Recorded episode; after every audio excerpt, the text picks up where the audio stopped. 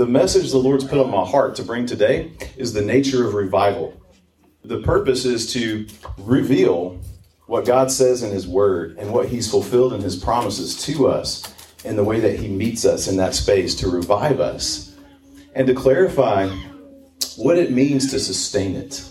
What it means to sustain it, because it's so much easier than we think.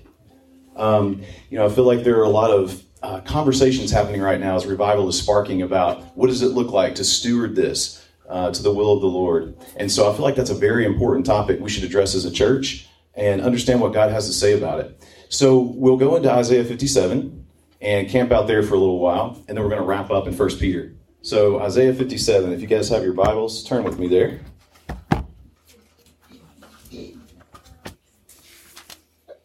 Okay. So in the first two verses, we're seeing righteous men perishing and no one laying it to heart. These are devout men. They're taken away, and no one understands. No one comprehends what's happening here.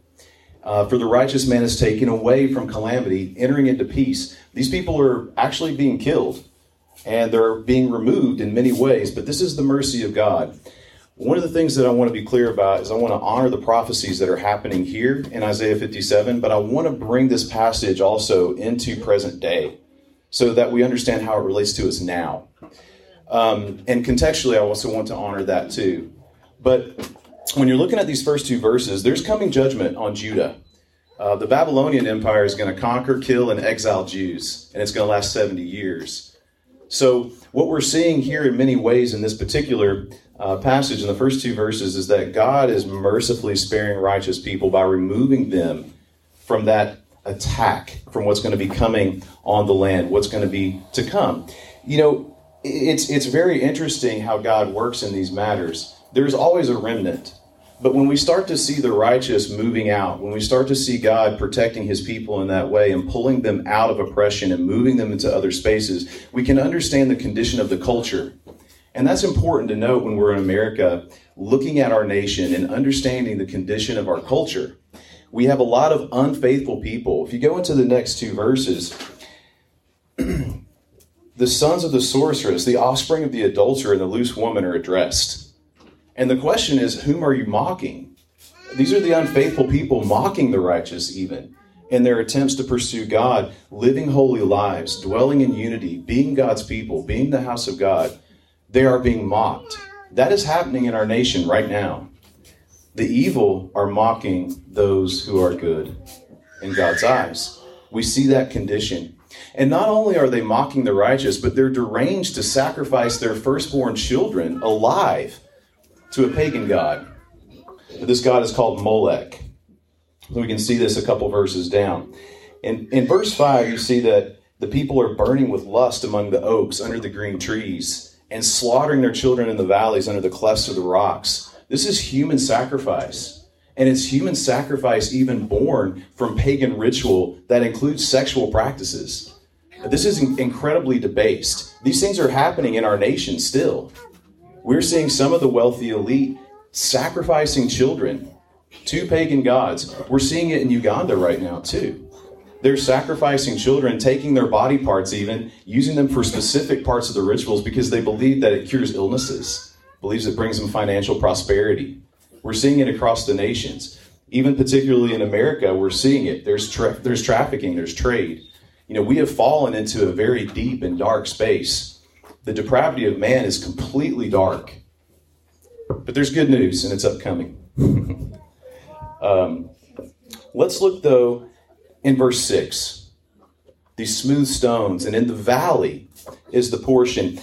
They're actually taking drink offering. They're taking grain offering. These are things reserved for the Lord. These are Jewish practices, and they're mingling them with paganism.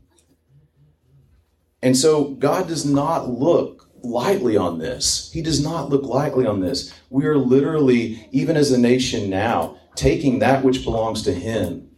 What is He's given us, this is our inheritance. The children are our inheritance. And in this particular case, they were killing their firstborn, their gifts, their inheritance from God. And let's look at this too. In Leviticus 18, it says, "You shall not let any of your descendants pass through the fire to Molech." This is a very specific command that God gave. And they're violating that in particular. that very one God, because they're taking the children that God is giving them as an inheritance to build the nation. These are the inherited people of God himself to be given to Christ. These are his chosen people, and they're giving them to another God. They're giving them over to death, to false belief, to false practice. And this is a lot of what America is doing right now. The very inheritance that we've been given, the very nation, the land, everything that God has put in our hands is being given over to false gods, literally being killed at this point in the face of God. And as this is going on, we go into the verses 7 through 10, and we see desertion.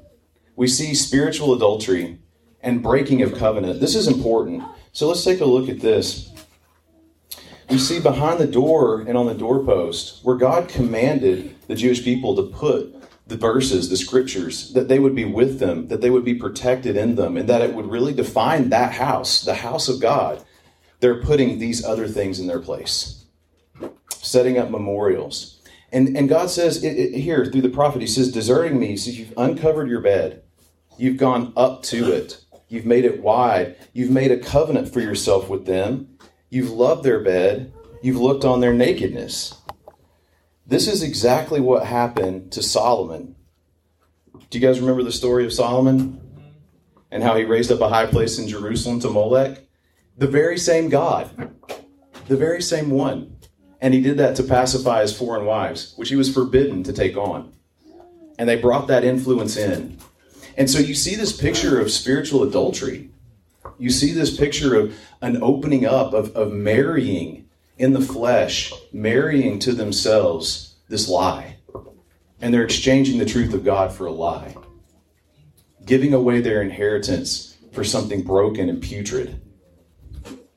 You know, the heart of God is expressed in Jeremiah 3. He says, how I would set you among my sons and give you a pleasant land, a heritage of most beautiful of all nations. And I thought you would call me my father, and would not turn away from following me. Surely, as a treacherous wife leaves her husband, so you have been treacherous to me, declares the Lord, when he's addressing his people. So that pain, if anyone's ever known anyone who's experienced adultery, if anyone's been on either side of that or knows someone who's walked through it, it's a deep betrayal. It's a very painful experience emotionally. And this is where God walks with us. He strives with us. You know, at one point, it's harlot Israel, it's harlot Judah. But praise God, it becomes virgin Israel, virgin Judah. We'll see a little bit more about that in a second. But his wrath is delayed. So we're looking at this situation now. We're seeing how dark it's become, the treatment of the righteous, the sacrificing of children, the crippling condition of the culture, and just how treacherous it is. And God is striving with them. If you look into the next verses in 11 through 13, but not skipping 10, this is important because he says here, you were wearied with the length of your way, but you did not say it is hopeless. You found new life for your strength, and you weren't faint. You know, this is a sin that seemed attractive, obviously, to them in the beginning, like most of it is to us when we're baited by it, we're lured into it. You know, we think that because God doesn't punish us in 24 hours or maybe even 24 days, that he doesn't see or he doesn't care. And that's not his heart. He's long-suffering. He's slow to anger. He's merciful. And so we can see this in verse 11. He says, whom did you dread and fear? They don't have fear of the Lord anymore. Because he's long-suffering, they are unafraid. They're not fearing God. He says, who did you fear and dread so that you lied and you did not remember me, did not lay it to heart? Have I not held my peace even for a long time, and yet you do not fear me? I preached some time ago on the fear of the Lord and that God calls us into that fear. It's a reverence. It's an appreciation for his majesty, his power, and all that he's capable of and all that he is. We should fear the one who can take the soul. We don't fear man. We don't fear anything else. We should give our fear to the one who deserves it. When we fear anything else, we ascribe greatness to that thing. We say, this is worthy to be feared because it's not under his authority. It's not under his control. So we're seeing the people in this situation not fearing God. They're completely gone. They're completely gone from relationship with him. They've turned and they've gone the other way, miles and miles and miles away. And so then it said, I'll declare your righteousness and your deeds, but they will not profit you. When you cry out, let your collection of idols deliver you. The wind will carry them all off. A breath will take them away. In that verse, you know, God is talking about, you know, the hope of man is vain. Babylon will invade. The Jews will cry out for help. The idols won't be there to help them. And in fact, just the breath will take them away. But God says that. He says the help of man is vain, and that includes the idols they build. But through him we shall do valiantly. And he also says, I've not spoken in secret in a dark place of the earth. I've said unto the seed of Jacob, you know, you don't seek me in vain. I, the Lord, speak righteousness. I declare the things that are right. You know, his word doesn't return void. We're not seeking him in vain. But in this case, when they're to cry out, they're going to learn very quickly. Now, in this stage, when Babylon comes in, they're going to learn very quickly who is in control and what these idols profit, which is nothing, and who the true God is. So they're going to be put in a place of desperation. They're going to be put in a place of dependency on God, full dependency on God. But the good news is, he says, but he who takes refuge in me shall possess the land and shall inherit my holy mountain. Now, the holy mountain in Jerusalem is admittance to high spiritual privileges and joys, as great as if they had the possession of a portion of the mount on which the temple was built, and they were permitted to dwell there. This is God's promise to those who will take refuge in him in these times, who will turn, who will repent, who will come to the true living God. He says in verse 14, says, it shall be said, build up, prepare the way, remove every obstruction from my people's way. And so we're looking at a forerunner of sorts here. We're looking at pioneer people. We're looking at those who are called to build up the highway. We're called to build a high road for God's people, and to clear the obstructions in the way. Whatever is in the way and whatever gets in the way, we must tear it down. So we know we have weapons of warfare in the spirit. We have weapons of righteousness in our right hand, in our left hand, right? So we have evil being overcome by good. Good is a weapon. Good is a weapon, right? Our prayers are effective for tearing down strongholds. That's also a weapon. We have these things given to us by God. But he says to prepare this way and remove the obstruction.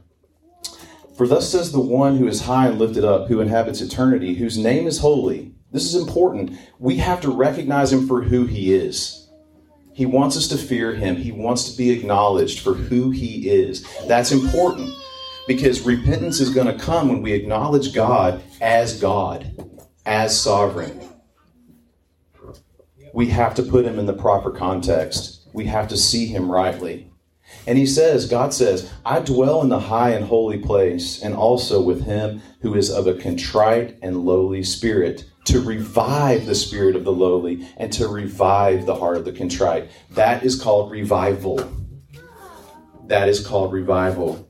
And that is the God who dwells in the heavens. He dwells in the high place, but yet he's also low. He's also low. God is calling us to repentance. He is calling us to humility. He's calling us to get low. And when we get low, especially in numbers, in unity, he will do powerful things. But it's at a time of his choosing. He says right here, I will not contend forever, nor will I always be angry, for the spirit would grow faint before me, and the breath of life that I made. That's his mercy again. He's seeing the condition of the people. He sees the culture, but yet he says, even though you've done this, I will not be angry forever. I won't contend with you forever. Why? Because you couldn't bear it. You could not bear it. So he comes to revive, and it's when he chooses to do so. He says, because of the iniquity of his unjust gain, I was angry, I struck him, I hid my face and was angry, but he went on backsliding in the way of his heart. He is the nation. Okay? He is the people. But he says this, I've seen his ways, but I will heal him. I will lead him and restore comfort to him and his mourners. So that's the heart of God. That's the nature of revival. Even when we're in this space, even in our nation right now, even despite the things that we're doing collectively as a people, guess what? He says he's going to come heal us. He's going to come heal us. And Mr. Colin said that earlier today, you know, that passage about us turning back to God and him healing our land from Second Chronicles. It's in here. Amen. He says, if my people who are called by my name will humble themselves and pray and seek my face and turn from their wicked ways, I will hear from heaven. I will forgive their sin and heal their land. There's another verse in Lamentations that says, just let us test and examine our ways and return to the Lord. Let us lift up our hearts and hands to God in heaven. That is the key. God is wanting humility from us. He wants repentance, and he wants us to come together in that action as a church. And there's a reason for that, and we're going to talk about how that makes us a house here in just a second. But he says further here, he says, I'm going to create the fruit of the lips when he does that. Peace. Peace to the far and to the near, says the Lord, and I will heal him. Now, we know Paul, we know the Jews, we know the Gentiles. We know that this is for everybody. We know that this is prophetic in that sense. We do. But it is also the visual of the widespread peace, the creating of the fruit of our lips. What are we going to be speaking here? We're going to be speaking thanksgiving. We're going to be giving praise. He's going to give that to us for what he's done and what he's doing. When we keep speaking that out to him as he's working in that space, he keeps meeting us there. That's stewarding revival. He's coming. He says, I will revive the spirit of the lowly. I will revive the heart of the contrite. Yes. And as we continue to work in that way with him, to continue to get low and continue to speak out the praise for what he's doing, he will continue it. It will be perpetual. But the wicked are like the tossing sea, for it cannot be quiet. And its waters toss up mire and dirt. There's no peace, says my God, for the wicked. Some will not change. Some will not repent. But in the end, we have the peace. We have the victory. They do not. And it doesn't matter what it looks like right now. It doesn't matter if they're mocking us right now. It doesn't matter if they're sticking their tongues out right now, like it says in Isaiah 57. It doesn't matter. We know the end. God promises the end. This has been brought to fruition. This has happened. The 70 years have passed. But this is still relevant today. This is still relevant today. Let's go to 1 Peter. We're going to be building on the Holy Mountain in 1 Peter. I want to also kind of bridge this gap. We talked about the Holy Mountain in verse 13 from Isaiah 57. But in Isaiah 56, it says this, for those people who are going to hide in God and who choose his ways and who turn to worship him. That is a bit of a paraphrase to get to verse 7, but it is for those people. There are many who fall into that category who are ensnared by idolatry, by all kinds of sin in their life. But they come to this place that says, to these I will bring to my holy mountain and make them joyful in my house of prayer. Their burnt offerings and their sacrifices will be accepted on my altar, for my house shall be called a house of prayer for all peoples. The revival, guys, is for everyone. The peace near and far, it is for everyone. This is the heart of God, to bring the nations and the people together and to revive them for his specific purposes in this season. And in stewarding that, and also bringing this into the foreground, into today, verse 13 says, we need to be preparing our minds for action and being sober-minded. We need to set our hope fully on the grace that will be brought to us at the revelation of Jesus. And as obedient children, not to be conformed to the passions of our former ignorance. This is not something we need to keep repeating. We need to change the trajectory. We don't need to go back to our vomit. Yeah. That's not the heart of the Lord. He says, the one who called you is holy. You also be holy in your conduct. This is what God is asking from us in this time. It's the repentance. It's the coming into the calling and walking after Jesus Christ as the way, imitating him. We are to imitate him. He says, if you call on him as Father who judges impartially according to each one's deeds, conduct yourselves with fear throughout the time of your exile. And we talked about this in Isaiah 57 about exile. We talked about righteous people even being pushed out. We talked about the Babylonians coming in, and there would be others who would go into exile. Now we're looking at this here in 1 Peter. Knowing that you were ransomed from the futile ways inherited from your forefathers, not with perishable things such as silver or gold, but with the precious blood of Christ, like that of a lamb without blemish or spot.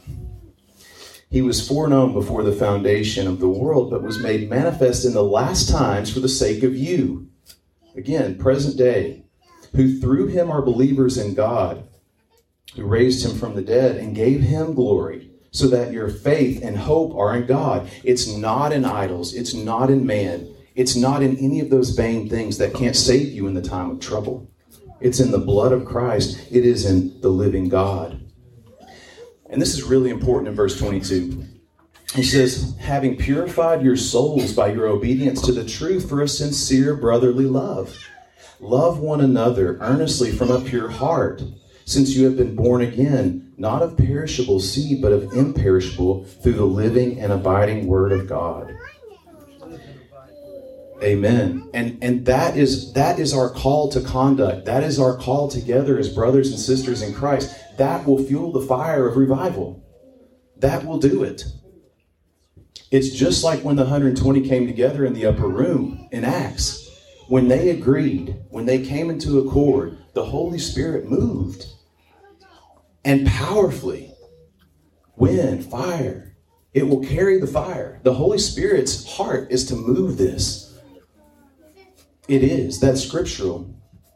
But it says here further, it says, it's the living and abiding word of God, because all flesh is like grass, and its glory like the flower of grass, and it withers and it falls. But the word of the Lord remains forever. Amen. It remains forever. Yes. And so I'm going to finish here, chapter 2. So it says, when you come to him, a living stone, rejected by men, but in the sight of God, chosen and precious. Again, chosen. God chooses. He chooses you. He chooses when to establish revival. And he chooses the mode. He chooses the tone. But he calls us into this place. And we're to be like living stones, being built up as a spiritual house. He's calling us into that house. I mentioned it from Isaiah 56 earlier. He wants us to keep building the house. And as we do that, and we continue in that work, we will see him move mightily. What does it look like 100%? I can't tell you that. We're in the beginning stages of this, but we're seeing it and it's starting. And this is where we're called to go as a house, to steward the presence of God as brothers and sisters, engaging one another in that space, living out the call of Jesus on our life. It's very simple, but it's very hard. It is hard. I said that to Colin one day. I said, this unity thing is a lot harder than I expected it to be. And I stand by that. Yeah, but that's the glory in it. That's the glory in it. What we overcome to achieve it. The offenses we rise above. There's no offense for any of us in Christ Jesus. Forgiveness. We can't even go to the Lord asking for it if we haven't given it to our brother. Those things are stumbling blocks. Those things are obstacles. Those things are standing in the way of the road. We got to clear those obstructions out of the house of God. Forgive each other. You know what? Whether you were offended or you offended that person, you be the one to go to them. Take that step. That's the heart of the Lord. He says, yeah, I see you're broken. I see you're debaucherous. I see you're backslidden. But guess what? I'm going to come heal you. I'm going to come heal you. I'm going to come meet you where you are because I love you. So it's the love of God shed abroad in our hearts. It's the light. It's the light. But it says here that these are spiritual sacrifices acceptable to God through Jesus Christ. And you remember earlier I read in that passage, he said that he would accept the sacrifices again. He says, I'm going to accept your sacrifices again. But these are the sacrifices he wants. These that we just mentioned. So I call you to that. You are a chosen race. You're a royal priesthood. You're a holy nation, a people for his own possession, that you may proclaim the excellencies of him who called you out of darkness into his marvelous light. Through your testimony, the blood of the Lamb. Amen. That's your portion. That's your portion. Father, we thank you. We praise you for this time today, God. We thank you for your word. We thank you for your heart toward us, Lord, that you meet us even in our most broken places when we're sticking our tongue out at you and you're righteous. When we're flaunting it in your face, our adultery, our spiritual adultery, wedding ourselves to this world and playing the harlot, Lord. You've seen it. You know it. But you purify us. You purified us through the blood, through the sacrifice of your Son on the cross. And you brought us back into marriage with you. You reconciled us, Lord. And you did it for a reason. You did it for many reasons. But in this time, God, you've called us to live out the holy life, to steward this revival, God, by honoring you, by imitating your Son. And I pray the empowerment of the Spirit in every soul in here to move in that way, to be bold, to be strong enough to forgive, be strong enough to let offenses go, to be strong enough to rise above the pettiness of this world, to achieve something far greater with eternal weight, and that's your glory. In Jesus' name we pray. Amen. Amen. Amen.